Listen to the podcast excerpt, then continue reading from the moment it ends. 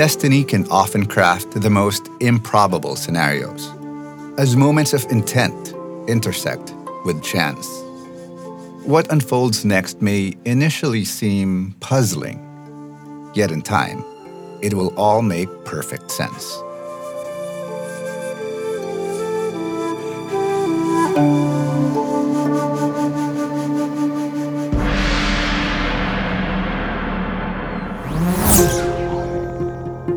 In the frosty month of December 1978, Deng Xiaoping, China's topmost leader, lifted the veil that shrouded the People's Republic of China from the world's gaze. This moment sparked an era of eager anticipation as international tourists embarked on their inaugural journey to the far eastern shores.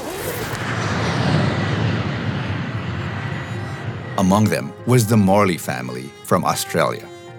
Ken, his wife Judy, and their three kids, David, Stephen, and Susan. The Morleys were open hearted, affable, and, as it would turn out, fortuitously favored. Thanks to a collaboration between the Australia China Friendship Society and the city of Hangzhou, they secured a spot on an enticing guided tour around the region. Their agenda was rich with the natural beauty of the West Lake, tea leaf harvesting activities, and deeply moving visits to historic sites. While these experiences thrilled the adults, the younger members of the group needed something more engaging. Hence, young David Morley ventured off with a friend as soon as the official tour was done. Exiting the opulent Hangzhou Shangri-La Hotel, David rushed to a nearby park under the West Lake skyline, eager for a round of match flicking. Engrossed in his game, David barely noticed a young local man approaching him.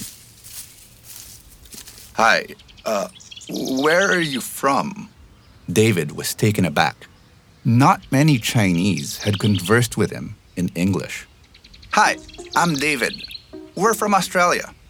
Wow, Australia. I know that. It's down south from here. Yeah, we had quite the long plane ride.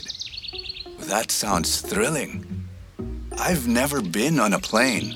David found this exchange of simple pleasantries refreshing and agreed to meet the young man again.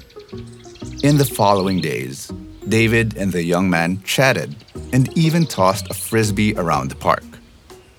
You may be wondering now how this casual encounter connects to one of China's tech giants. As we said before, destiny can be quite peculiar.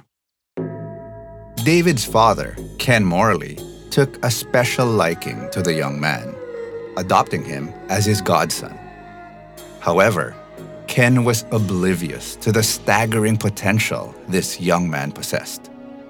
Ken's obituary, after his passing, stated that Ken's kindness extended beyond his family, most noticeably for befriending a poor young Chinese boy. And then, the revelation. This boy is now a man who heads a successful company in China. Years following Ken's passing, that young man, Jack Ma, would spearhead the growth of Alibaba, a mammoth e commerce platform in China whose value would come close to the entire GDP of the Morley's homeland. From One Up Media, this is Empires, episode one of a five part series Open Sesame.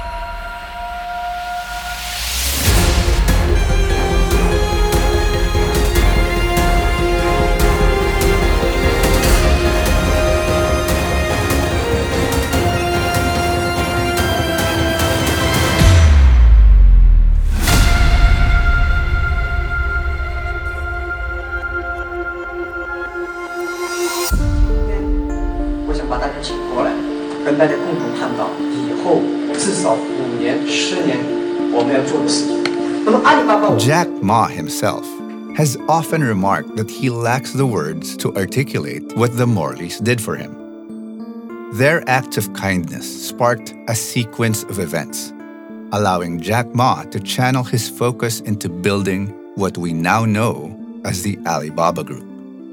Primarily an e commerce enterprise in China, Alibaba's domestic operations account for a hefty 70% of all their revenues, while its international commerce contributes another 7%. With a burgeoning cloud division similar to Amazon's, that contributes 9%, and the remaining revenues come from its digital media and distribution wings. Alibaba's sheer magnitude is a sight to behold boasting an annual active user base of 1.3 billion, equivalent to the entire population of India. Their success is grounded in three main pillars, previously under Alibaba's tight control. First is its local e commerce platform. Next is its strategic logistics partnerships, ensuring broad and timely deliveries. And lastly, Alipay their fintech solution akin to PayPal in the US. Alipay would later branch off to become Ant Financial, attracting significant media attention for both commendable and controversial reasons. On one hand, its value grew to a level over 50% larger than Goldman Sachs. On the other, the method of its separation was widely debated and some argued that it was unjust. Further controversy arose when Jack Ma used Ant Financial as a platform to criticize China's own financial institutions at the 2020 Bund Summit in Shanghai. 各位，即使在二战以后，当时的人们有这样的远见，为后 The impact of the Bund Summit was vast causing Ant Financial's pending IPO to be frozen and igniting a media storm that hit both Jack Ma and China. Yet, if we take lessons from history, it's likely that Jack Ma will recover from this setback, though it might take time. Much like its founder, Alibaba too has experienced highs and lows. We'll delve into these, including a thrilling showdown with eBay. But before there was Alibaba, there was just Jack Ma Yun, a man whose life was marked by a chain of events that led to Alibaba's phenomenal success, even before its official establishment.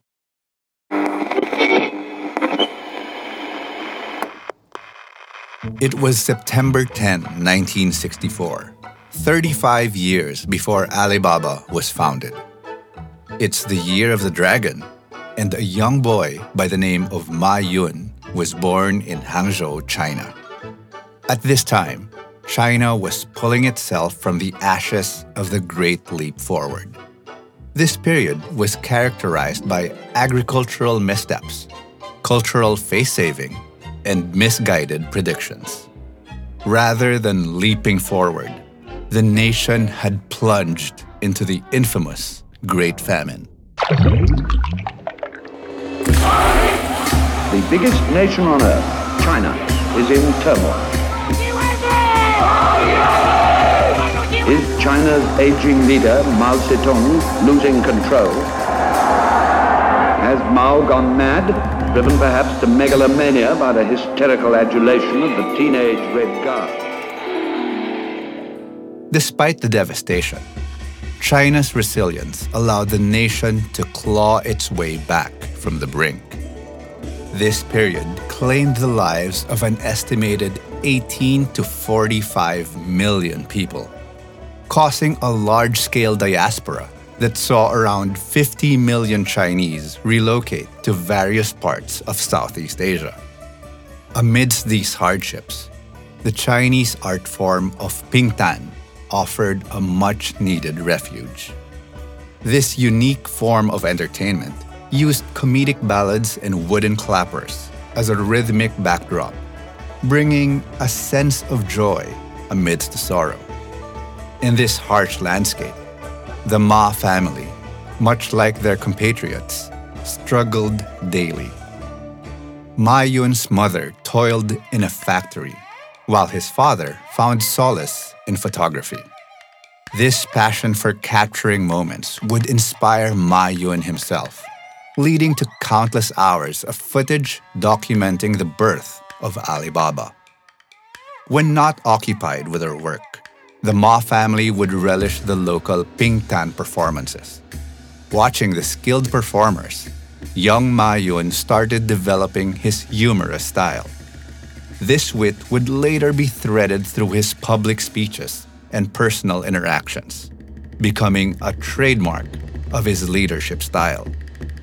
However, the relative calm of Ma Yun's childhood was shattered in May 1966 by the onset of the Cultural Revolution, a period of intense upheaval that claimed a toll ranging from hundreds of thousands to millions. During the next decade, Ma Yun would bury himself into whatever distractions he could find, discovering the first thing that would change his life. This is the latest dispatch just received in our newsroom. And further details of this continuing story. The English broadcast. Captivated by the foreign language, he dedicated hours practicing and mimicking the announcers eventually gaining conversational proficiency.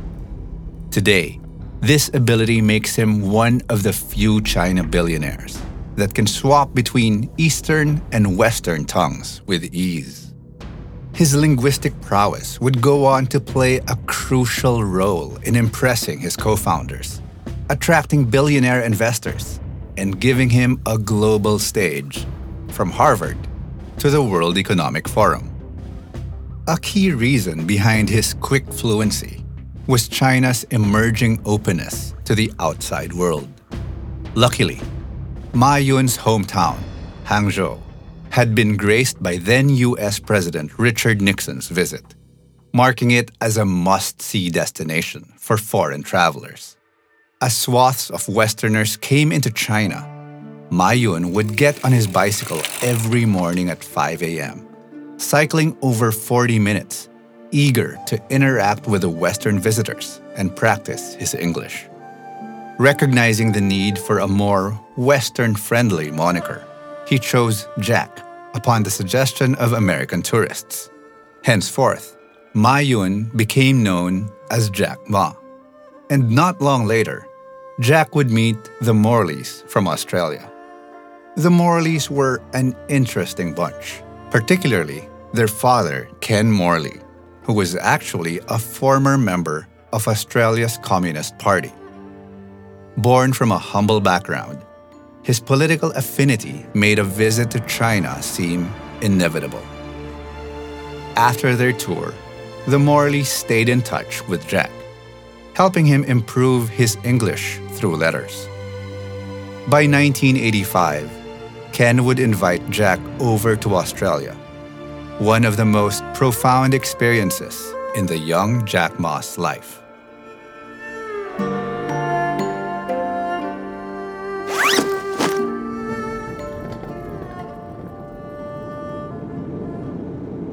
The flight to Australia will take a while.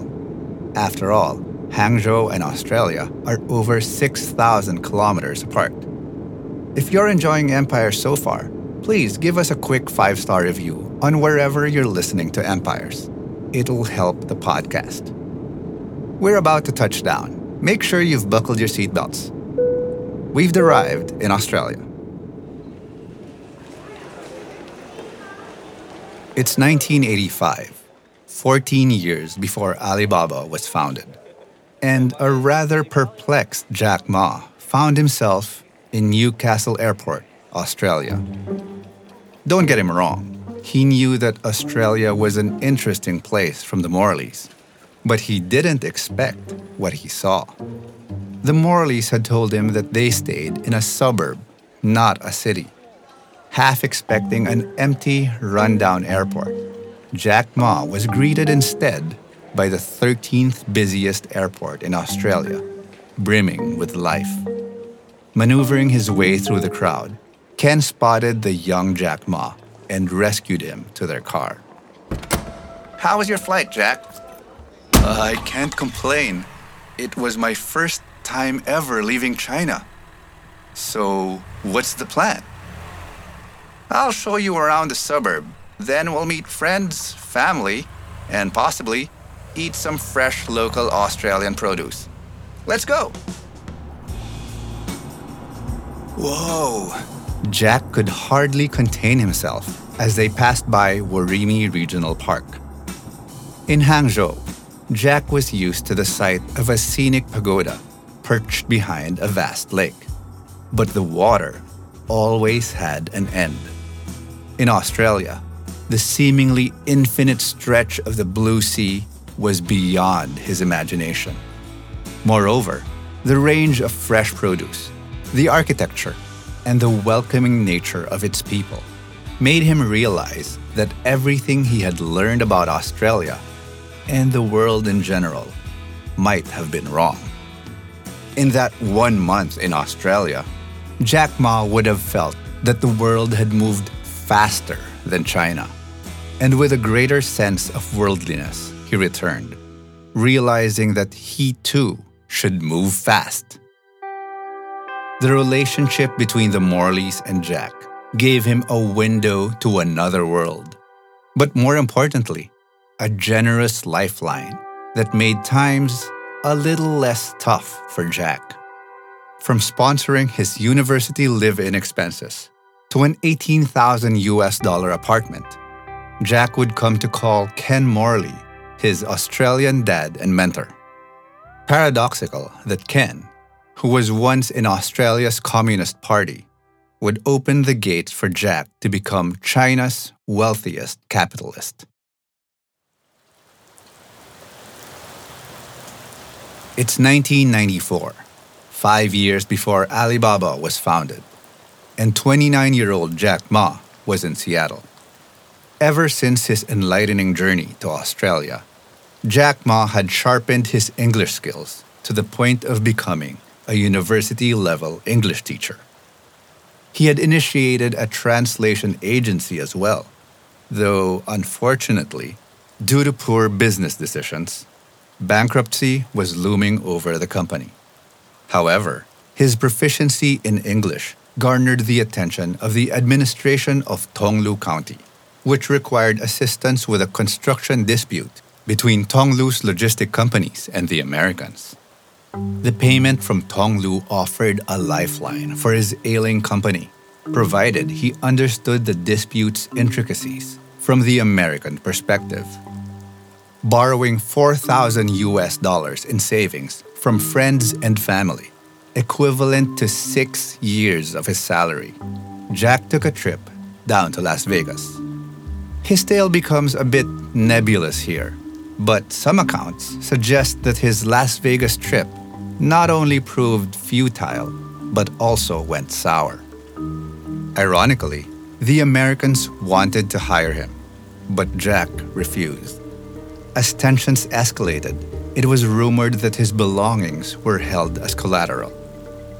Left with no other choice, Jack abandoned the negotiations and the company, purchasing a ticket to Seattle instead. Here, he sought refuge in a friend's relative's home, not knowing that he was on the cusp of something extraordinary. Here's a cup of coffee, Jack. His friend's relative offered him a comforting mug of Starbucks coffee, freshly brewed from Pike Place. Visibly shaken, Jack took a slow sip. Come, Jack, uh, let me show you something, his friend's relative said. In China, Jack had heard about the internet, but he had hardly grasped what it was. The internet is a vast directory connecting governments and businesses worldwide. Go ahead, search anything you like. You're bound to find it. Pondering for a while, Jack, who probably needed a cold one, typed German beer. It was slow, but sure enough, a couple of German beer companies appeared on the screen. Then Jack proceeded to type American beer. Again, another bunch of companies popped up. Excited, he then typed Chinese beer, expecting to see the words Tsingtao. But instead, he was met with an error. Baffled, he tried again. Error. So instead, he typed in C H I N A, China. Again, error. To his and everyone's astonishment, the largest country in the world was absent from the World Wide Web. Turning to his friend's relative, he voiced his vision. Let's create something about China. They spent hours building a basic web page for Jack's translation agency, naming it Hope Translation. At this point, hope was indeed all that Jack had. But three hours later, he would have something a little more. Five emails, three from the US, one from Japan, and another from Germany. As the emails rolled in, Jack saw a new vision for China. He realized, in a moment of clarity, that the internet was the future. It was more than words on a screen. It was a vast web connecting people and ideas across the globe. With a heart full of ambition, he decided to transform Hope Translation into China Pages ceasing to be a translation service. Instead, it would be a bridge helping Chinese companies step onto the world stage. This marked Jack's first internet startup. But beneath the thrill lay a harsh reality, a foreboding lesson waiting to unfold. The world of startups was treacherous, littered with unseen obstacles it was a world that wouldn't hesitate to teach why so many ventures crumble. And like many before him, Jack was in for a painful lesson.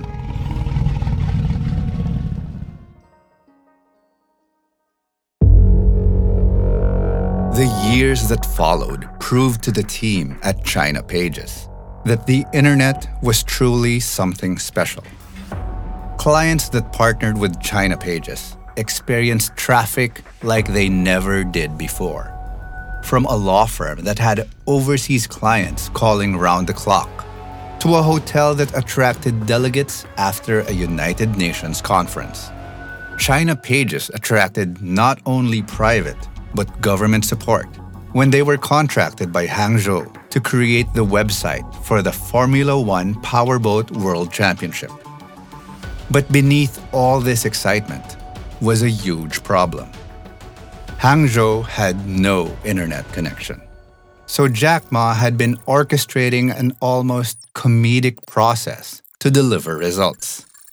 With every client, he would first ask for marketing materials of their company and products. Then, the China Pages team would translate the materials before sending the translated collateral straight to Seattle. In Seattle, the friend he had met before would design the website and put the materials up online. Finally, his friend would screenshot the materials, then mail them back to Hangzhou for Jack to show his clients that their website was now online. This arrangement made China Pages almost seem like a conman, if not for the increased traffic that clients received after. Luckily, by late 1995, China had stepped up its internet connection efforts and introduced competition into the telecommunications market. Through using competing ministries that ran different state owned telecommunication enterprises, internet connectivity became democratized for the masses. With this change, China Pages could finally operate online in Hangzhou. Today, the internet has revolutionized China so profoundly that even street beggars offer QR codes for digital money transfers, with nearly all transactions happening online. Yet, back in those early days, the internet was a seed of hope, sprouting expectations that quickly caught the media's attention. This was Jack Ma's golden hour, utilizing an array of connections and leveraging his knowledge of Western literature. He curated an image of himself as an internet sage and attracted a significant following. As early as July 1996, three years before Alibaba's inception, Jack Ma's China Pages graced the front page of a major Chinese newspaper. His journey even inspired a documentary titled Ma Yun the Scholar, illuminating the struggles he encountered while cultivating his company. And those challenges were indeed formidable. China Pages essentially functioned as a directory, its revenue hinging on the fees it charged businesses to be listed. At the time, China's internet penetration was sparse, translating into insufficient viewership to sell advertisements. In essence, China Pages was in a waiting game, waiting for the rest of China to venture online. And even then, there was no guarantee that they would be the biggest portal to capture all the advertising dollars it seemed unlikely that China Pages would succeed. It's February 1996, three years before Alibaba was founded, and China Pages was fast going bankrupt. The company was living off a 10,000 yuan contract, and the team placed their hope in securing a large contract to build Zhejiang's government website. But large contracts attract large predators. And Hangzhou Diff Communication, a powerful state owned entity, entered the bidding. To make matters worse, they simultaneously initiated a hostile takeover of China Pages. While some might see this as a saving grace, hostile takeovers seldom come with fair valuations. And more importantly, Jack had dreamt of being a trailblazing entrepreneur, leading China's internet revolution. To him, this might be akin to a sellout. The outcome was a joint venture, Diff Hope, where Diff held a controlling 70% stake, backing it with a 170,000 US dollar investment. China Pages owned the remainder, with Jack installed as the general manager. Although it initially appeared that Jack retained a leadership role, he would soon discover that he was, in truth, little more than a figurehead. Reflecting on the ordeal years later, after Alibaba's success, Jack would openly share his experience. When the joint venture was formed, disaster followed. They had five votes on the board, and we had two. Whenever there was a board meeting, whatever ideas I put forward, if one of them voted against it, the rest of them followed suit. During five or six board meetings, none of our ideas were passed. Jack had effectively lost control of his pioneering venture and admitted as much to the media. I called myself a blind man riding on the back of blind tigers. Without knowing anything about technology or computers, I started the first company. And after years of terrible experience, we failed. With no feasible way to reclaim his company, Jack convened an off site meeting with his China Pages team. In November 1997, he relinquished his stake in the company, relocated to Beijing, and joined a division under the Ministry of Foreign Trade and Economic Cooperation. This might have seemed a low point for Jack, but unbeknownst to him, his tenure in the ministry would prove significant. Not for his deeds, but for the pivotal connection he would forge there. In late 1997, Jerry Yang and his American colleagues arrived in China, prospecting for opportunities. Jack Ma with his fluent English, was chosen to guide Jerry's team, and in the process, developed a deep bond with him. This bond would ripple through time, leading to an event neither Jerry nor Jack could have anticipated.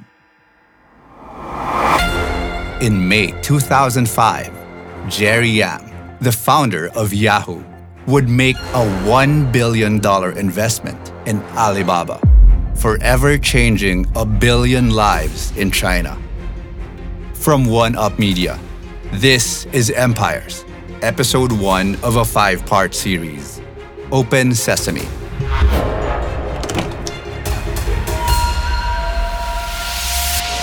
Next on Empires, we'll learn the tumultuous journey of Alibaba as Jack and the team struggle to find funding to create the biggest tech company in China history. Follow us so you won't miss out on episode 2 of our five part series, Hidden Treasures.